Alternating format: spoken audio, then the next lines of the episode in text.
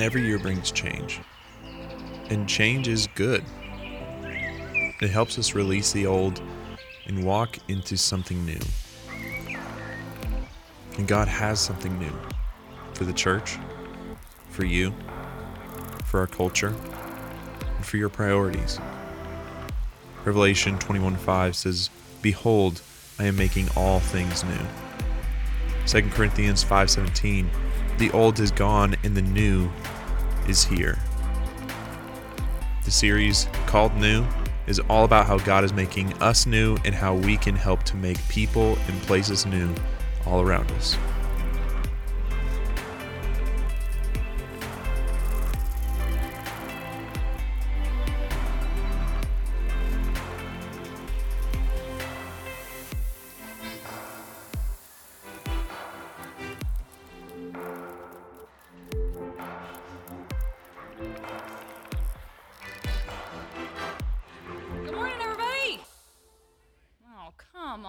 On. I know it's been a long week, but good morning. I'm happy to see you. My name is Sarah. I'm the spiritual formation pastor here at New Community Church. If I haven't had the chance to meet you yet, so pumped you're here with us this morning. I'm excited about bringing God's word to you this morning as we're wrapping up this series called New. We started a couple weeks ago talking about a new you that although we kind of like to get stuck in our ways, God is continually making us new. This is a theme throughout Scripture. It's a theme over our church that God wants to make us new. And so the second week we talked about that, about the new church, the new vision, the fresh vision God gives to his church, always moving us forward. And then last week we heard an amazing message um, from a few different speakers, one of whom was my daughter. So, of course, you know I loved it, uh, about a new culture that we're not designed to just take in the culture that we live in. God gives us a new culture that we actually spread as we are out and about and living and following Jesus. And today we're talking about new priorities. This is like where the rubber meets the road, right? This is where we hear all of this and we go, all right, how do we put this into practice in our day to day lives? And so I don't know what priorities means to you, but I threw it out on Facebook a couple days ago just to see what people had to say. And so when I said, hey, what does the word priority mean to you? Here are a few answers I got being regarded or treated as more important, set as high importance over other things, making sacrifices where needed in order to be more intentional where needed, something or someone I pay attention and devote time, energy, and heart to, what matters most, something I make time for. So you can kind of see the consistent theme, right, of, of what priorities means to us in general. When I think about new priorities, the first thing that came to my mind was when we had our first baby, our first biological son, Josiah. Um, and if you have had a baby, you know what I'm what I'm going for here, right? So Aaron and I had only been married a little over a year, and we have this little baby boy, and bring him home, and instantly life looks different things that used to matter don't matter anymore, right? Like, I don't need that office. That's a nursery now. And, you know, I don't need sleep. Sleep's great, but I got plenty in college. So now I'm awake most of the night. I don't need clothes for myself. My kid needs to look fresh and look like he is wearing the nicest shoes that he'll never even walk in, but he's got them on. Like our priorities change. We hit the reset button, right? And this happens. We have these moments throughout our lives where we get married or we start a relationship or we go to college or we start a career. And it's like we hit the reset button on our priorities. Our what, what matters to us how we invest our time our money what that looks like in the day-to-day changes. And what i would present this morning is that when we choose to follow jesus when we say my life is no longer mine that's one of those life moments where we hit the reset button on our priorities. Where all of a sudden we take other things off of the throne that only Jesus should be on. And we say, all right, rearrange my life, right? So I would say that having new priorities means putting God first in our lives. Having um, new pri- uh, putting God first in our lives. That's, that's what having new priorities means. Now, let's go into the word priorities because you know me. Y'all know me if you've been here a while. You know I'm a word nerd, right? Okay? I was an English major in college, so you know there's no way I'm going to talk to you this morning and not tell you something about this word. So, of course, I did a historical study on the origin of the word priority. I know you're all just like chomping at the bit for this information, but you can go home today at least knowing I learned something new. So, the word priority was actually first used in the 14th century to mean the fact or condition of being prior prior priority, right? Prior. And then the, in the next century, the 15th century, it took on a bit of a, a, new meaning, meaning like further ahead. Not just first, not just prior, but like ahead, further ahead of other things. And then a dictionary from 1897 is the first definition we see of the state or fact of coming first in order of time. So Priority literally means first. That's where it came from. First, first in line, first in order, further ahead. So, not until the 20th century did the word priority actually start to connect to values and actually start to be used to, re- to say it's a reflection of the order of importance of things in our lives, the way that we use it today. So, having new priorities, what comes first, means putting God first, right? When we hit that reset button we say we're going to follow Jesus, now our new priorities mean God are is first in our lives. And sometimes I think when we approach this, we think of priorities as a list, right? Some people actually gave me a list, like, here are my priorities. You think of like the plaque that goes on your wall it's faith, it's family, it's friends, in that order okay? Or it may be like God and then marriage and then kids and then fun, whatever. We think of this list, but I would posit a, a different idea, and that's that when we choose to follow Jesus, we actually only have one priority. There's no other thing on the list, and that is Him, our relationship with Him. So he goes right to the top of the list. Jesus becomes first, and everything else in our lives flows from that relationship. There's not a list. There is no list. He is the list. He is the very first and most important thing in our lives when we say we have new priorities and we're putting Him first. So, what does that look like practically? I, I told you I'm going to go practical today. So, we're going to go to the Word because I think we're all trying to put God first, right? We, we aim to do this when we're following Jesus, when we have faith.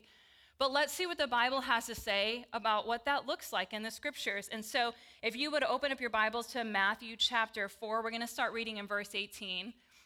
And if you're worshiping online with us this morning, I encourage you get out your Bible, get out your phone, get out a tablet and engage with the scriptures with us. Let's participate in this together because we do want scripture to shape our lives. We want to be engaging with this, not just watching, but also just engaging with the scriptures on our own. So you can go to the NCC app, you can go to the Bible app, whatever. It, let's all engage with Scripture together.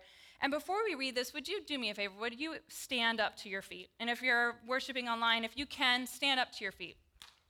We're going to go a little old school. So, the Scripture is the ultimate authority over our lives, yes? So, we're going to pray this morning that God would challenge us from His scripture, and I want you to pray with me. I want us to lift up, if you have your Bible, if you have your phone, lift it up, and let's pray together that God would challenge us from His word. Lord, thank you for your word. It is grounding us, it is continually showing us who you are and who you've made us to be. And so this morning, I ask, Lord, that you would come and challenge me with your word, Lord. Change me. Do what you said in your word, that you would cut down into the deepest parts of us, Lord, and, and change us into more and more of who you've made us to be.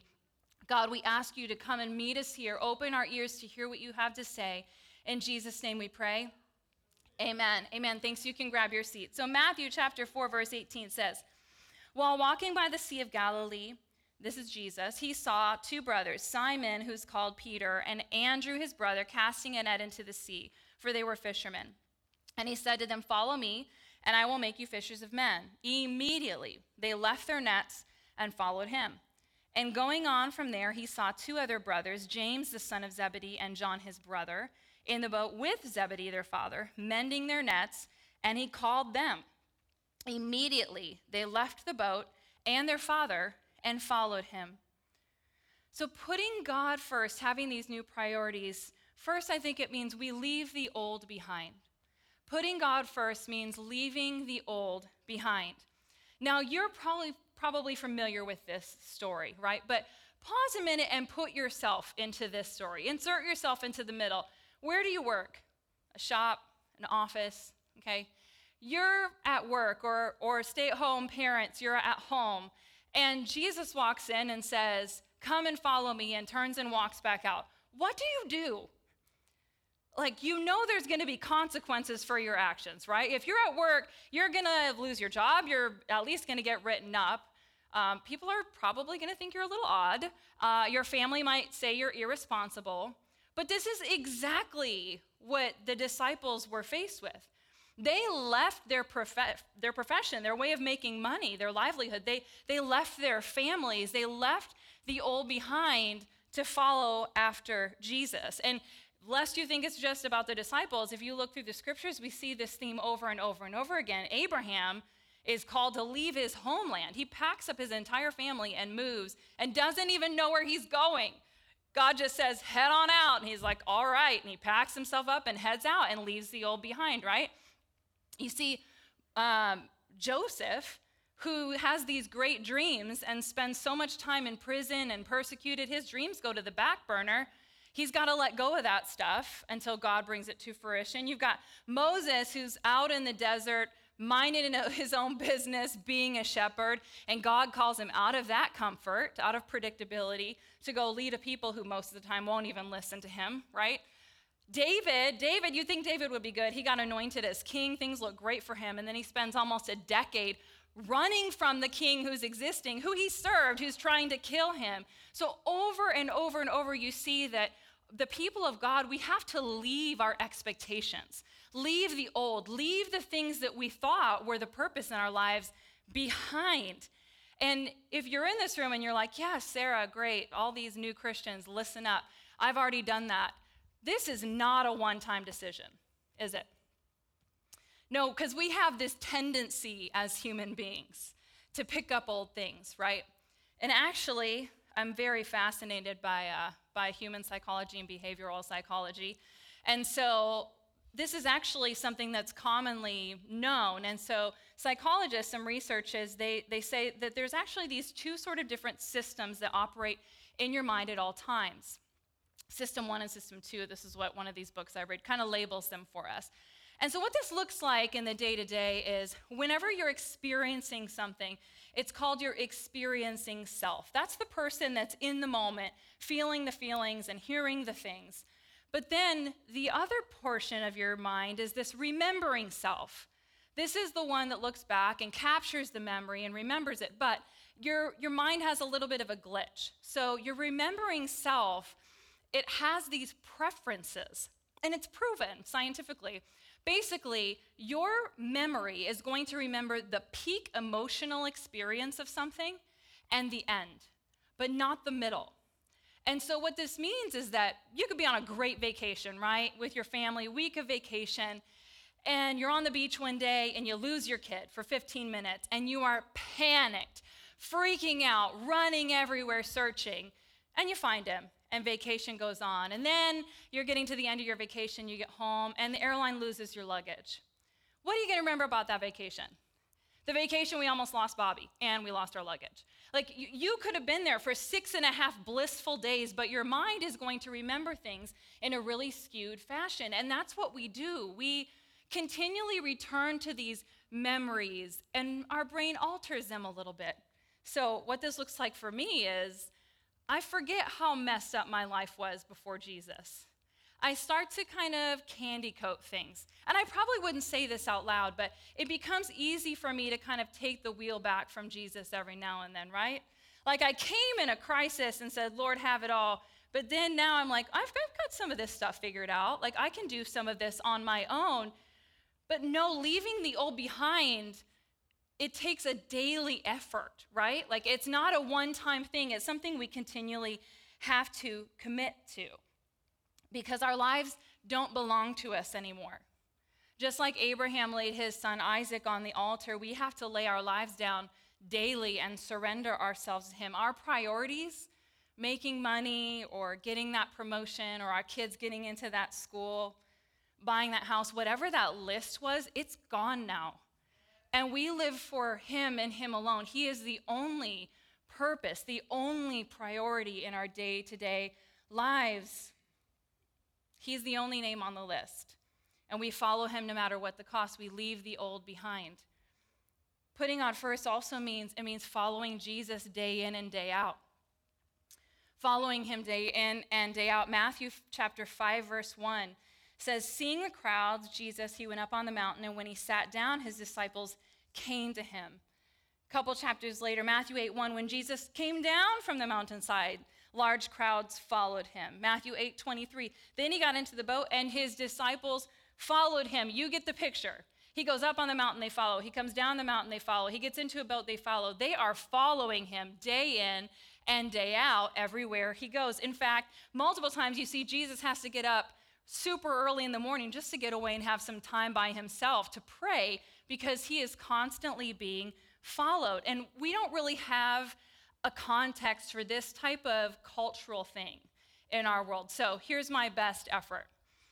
Have you ever followed someone in your car? Like you're going in a group thing, a caravan, and you have to follow someone to a restaurant or somewhere? Yes? Follow someone. Okay. Now, I say I'm a great person to follow, okay? I'm to pay attention to the lights so that I don't push through a yellow and you get stuck on the red, right? I'm to like look in my rearview mirrors all the time to make sure that you're right behind me. I'm not saying Aaron's terrible to follow, but he doesn't do those things, okay? So if you're following him, you're screwed. Just look it up on your GPS. You're never to catch up with him. But even this last trip we took up to Illinois, my older kids were driving the car behind us. And I'm so committed to this that I memorized what their lights looked like in the dark so I knew when they were right behind me, okay? I'm pretty easy to follow. But what happens when you're following someone and you get distracted? So maybe you see that billboard with an ice cold Coca Cola and the condensation rolling down the side and because your husband runs bathroom breaks like a military sergeant, you haven't had anything to drink in a while, and you remember you're thirsty, and you look up and he's gone, right? And you can't figure out where he is. And now, in modern day technology, we're looking up GPS, find my iPhone to find him again. Following someone takes effort, right? It takes vigilance. You have to stay on it all the time, day in and day out. Though we're not talking about, you know, just driving down the road, we're talking about daily life. And in Hebrew culture, they actually had this saying that I think is so amazing. And it said, May you be covered with the dust of your rabbi.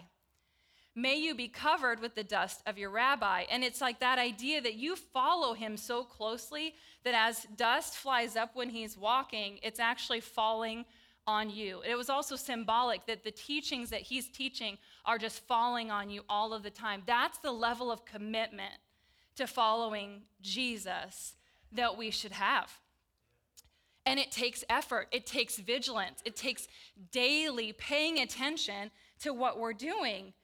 And for me, I think this all switched uh, about a decade ago. I started being mentored by someone, and she says, she calls us living in the plural living in the plural. Now, again, I'm an English teacher, so little refresher. Plural means more than one. Okay, singular one. Plural means more than one. So it's that you don't do anything alone.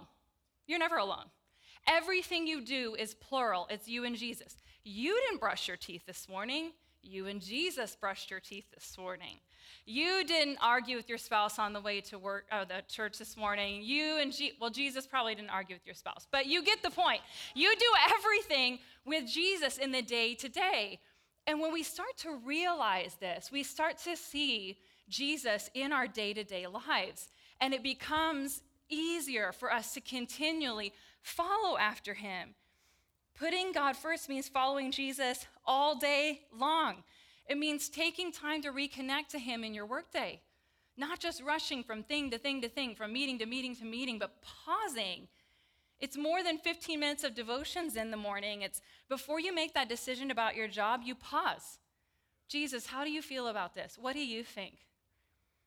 As you feel anxiety creeping up when you get that bill in the mail, you pause and you speak those things out to the only person who's actually capable of carrying them for you. Before you make that financial choice, You say, Man, I need to take time and see God, what do you think about this? What has your word had to say? Lord, before we go to social media or the next podcast or a leadership book, we go to the word and say, What wisdom have you already given me, Lord, that's going to guide me and lead me in this decision? Following Jesus, it's not complicated, but it is challenging because we have to stay on top of it all of the time. Again, not a one time decision. P- putting God first means following Jesus day in and day out. Putting God first also means valuing what He values. Putting God first, having these new priorities means valuing what He values. What does Jesus value? We'll just hit a couple things here, but Matthew chapter 14, verse 15 says, Now when it was the evening, Jesus' disciples, they came to him and said, This is a desolate place, the day's over. Send the crowds away so they can go into the villages and buy food for themselves. And Jesus says, they don't need to go anywhere. You give them something to eat. All right. So a little bit later, Matthew chapter 19, 14, Jesus says, Let the children come to me. The disciples are shooing the kids away. They're not important enough. He says, Let them come. Don't hinder them. For to such belongs the kingdom of heaven. Jesus valued people.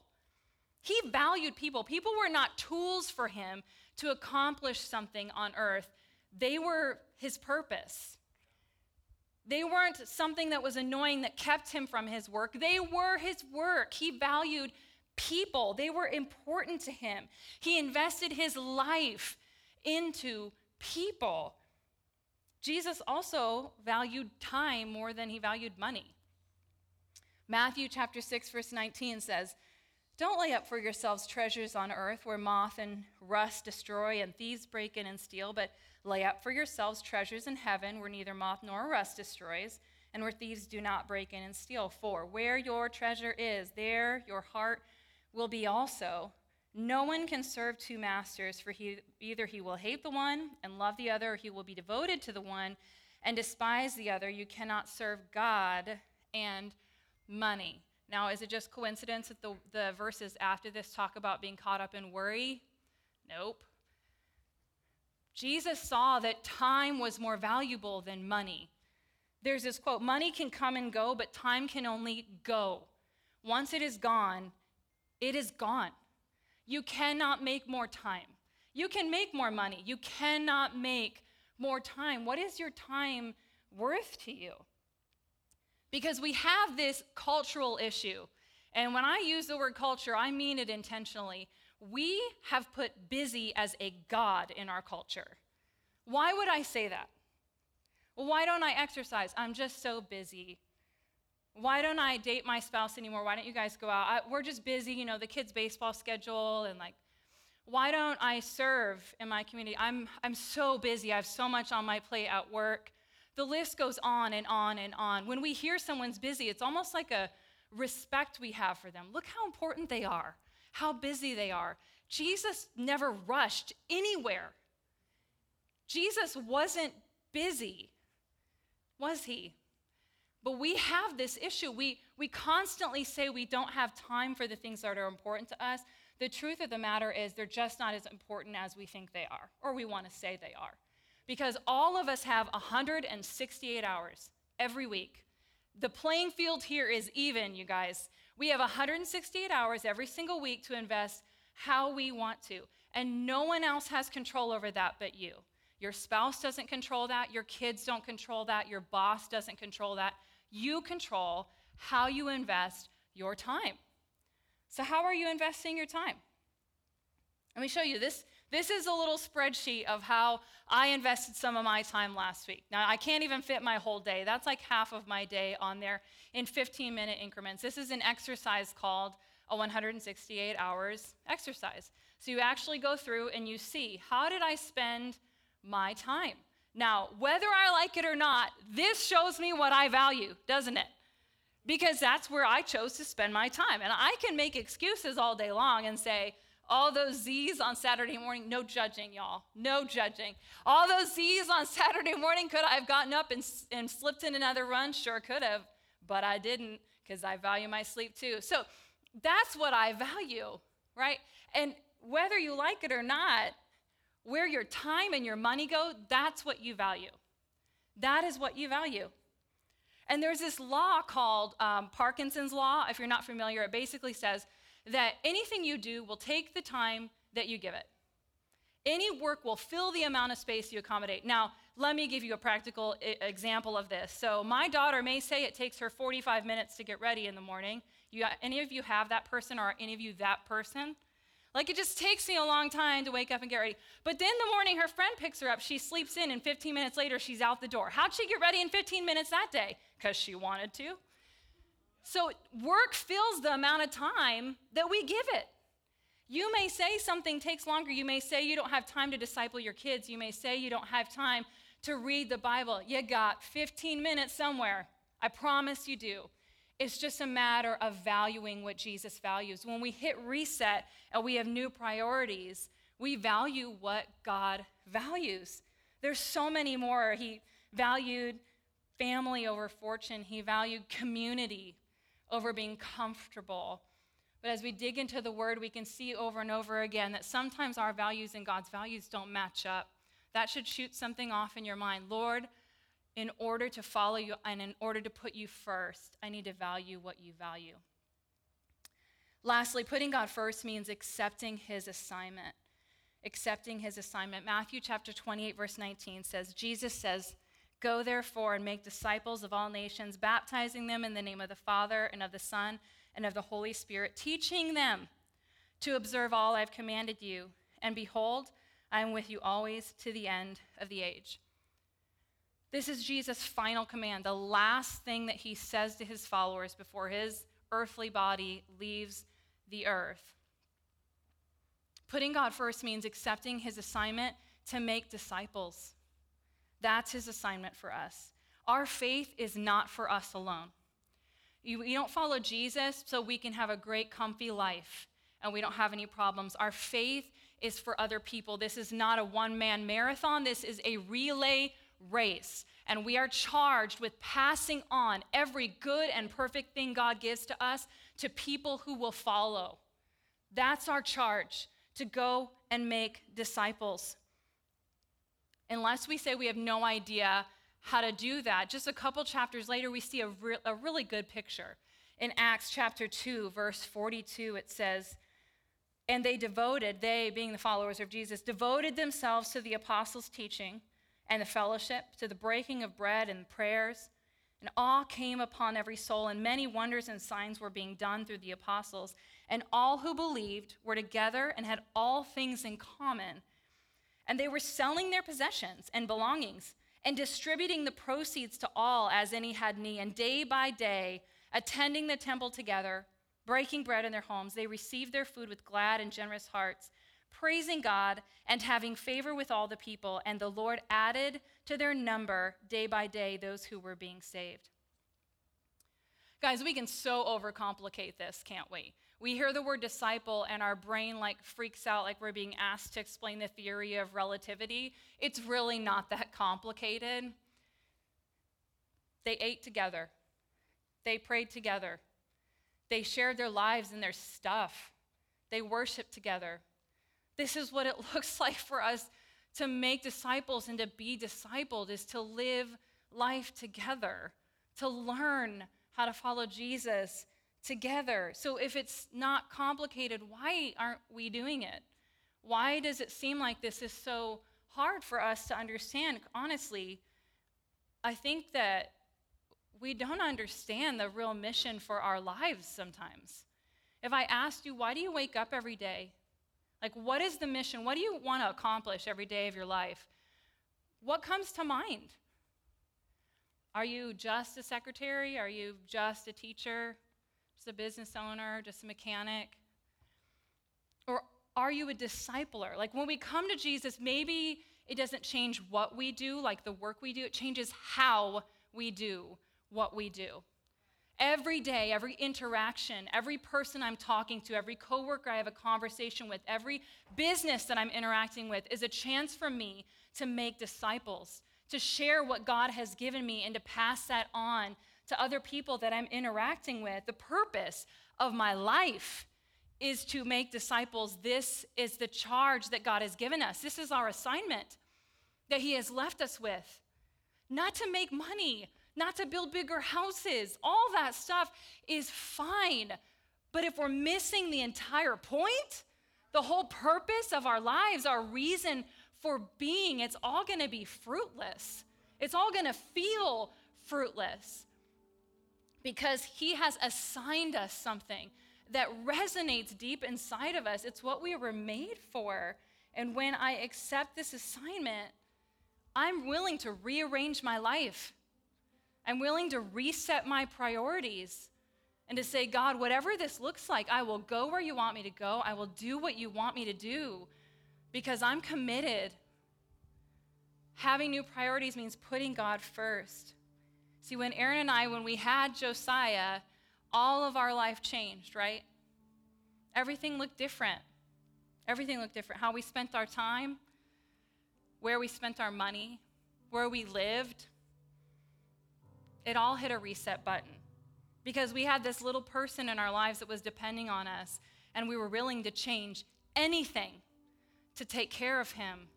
That's the level of commitment we bring when we put God first. God, I'm willing to do anything. And sometimes when we start a relationship with Jesus, it's like we think we're just adding something to our life. Like this is another club or another hobby that I belong to. But following Jesus, honestly, is a lot more about subtraction sometimes than it is about addition. It's about looking at our lives and saying, God, what do I need to take my hands off of? What am I holding on to and clinging to that is keeping me from following you? So, if you would, if you would bow your head and close your eyes, we're going to pray together. Having new priorities, putting God first, it's leaving the old behind, it's following Jesus day in and day out, valuing what he values, and accepting his assignment. And in Matthew chapter 7, there's a story that Jesus tells about the end times when people come together and they say, God, look at all the great things I did for you. Look at all this stuff that I did. And he looks at them and says, I never knew you. I never knew you. The Sarah version is, You were all about religion. You never had a relationship with me. And guys, how scary that we could sit in church year after year doing what we think are good things and never having a relationship with our Savior, never seeing the reset button that He wants to push on our lives and the beautiful lives He wants to build if we would just take everything else off of the place that only Jesus belongs on. So if that's you today, you're like, honestly, I'm great at church. I don't have a relationship with Jesus. Or no, I, I don't even know what I'm doing right now, but I know I need that reset. I need to start a relationship with Jesus. I need to put him first and be willing to lay everything else aside. I'm going to pray with you. I just want you to, to pray after me. And if other words come to you that you want to pray, you pray your own words to Jesus. But let's commit this morning together and everyone say this together after me Jesus, I come to you. You are my Savior. You are the one that I need. I want you to be the Lord of my life. I need you to reset my priorities. I need you to forgive my sin. I need to restore my relationship with you. So come and take leadership of my life. I give you control. I lay it down. Everything is yours. Come and lead me every day. In Jesus' name I pray. Amen. Amen. If you prayed that prayer today, will you please text us and let us know? Because like we've talked about, following Jesus, it takes intentionality. It takes some work, and we don't want you to do that alone. There's a number on the screen. You text it. It's pretty simple, but please don't walk out, don't walk away from the screen without texting us and letting us know so we can resource you. But everybody else in this room, I promised you I'd be practical, right? I'm a practical girl. So I'm going to give you a few action steps. Hopefully, you have something to write on, or a notebook, or a phone, or something. And you can choose. If one of these pops out at you that you're like, this is the one, or you need to do all of these, very simple, practical ways to assess whether your priorities are in line with the way that God wants you to have them. So, this week, take a mental inventory. Grab a sheet of paper, take 15 minutes, and write down what old or temporary things are you holding on to? What are things that you know have a way of creeping onto that altar in your life where only Jesus should be? Write those things on a piece of paper, rip them up, put it in the trash. If you need to do that every day until it's no longer feeling like they're weighing on you, keep that list and tear it up every single day because those things are keeping you from your relationship with Jesus. Follow Jesus. Set an alarm on your phone a few times throughout your day. Yes, even your work day. And when that alarm goes off, just stop. Five minutes. Acknowledge that Jesus is with you. Talk to him. Ask him how you're, how you're doing. How's your day going? Talk to him about a decision you have to make. Just become present to his presence. Realize that he is with you. Value his value. Map out your 168 hours. Not too difficult. Get a spreadsheet, put it on Google or a, print it out, and map out your time. How are you spending your time? Keep track. You might be surprised by some things that seem really valuable when you look at your time and you really don't want them to be there. And last, accept his assignment. Guys, we're taking this really seriously as a church. This is our mission as a church is to make disciples. And so if you've never been discipled, you're like, honestly, I I don't know what this looks like in the day to day. There are people in this body of believers that are here to help you, to walk alongside of you, that will open up their lives and allow you in. And so reach out to one or two people that you trust that you know in this church and say, hey, would you disciple me? I want to walk alongside of someone. I want you to show me what this looks like. If you're here and you're part of NCC and you're like, honestly, I've been following Jesus for a long time, I could disciple someone, I could open my life. I'm going to have to change some things around. I might have to take some hours off of, of work, of overtime over the weekend, whatever that means, but I'm willing to commit to make disciples. If you want to make disciples, you can sign up on our website. You, could, website. you can talk to me or Aaron or one of the staff members about how to sign up to make disciples. But let's take this seriously. Let's, let's commit together. It's not a staff initiative. It's not, it's a church initiative. That's we are the church. All of us are in this together. To make a thousand disciples, it's going to take every single one of us. Let's pray together. Jesus, thank you for your word. Thank you for challenging us. Thank you, God, for showing us how to live. God, thank you for trusting your legacy to us. You left us this assignment to make disciples, and we can't do that if we don't put you first. Rearrange our priorities, God, that you would be the only one we're living for. Help us, God, daily to set the other things down, to leave the old behind, to follow after you and value what you value. Because we want the world to be different, God. We want to follow you and to accept your assignment. Come and do your work in us, Lord, and, and make the world different through us. In Jesus' name we pray. Amen.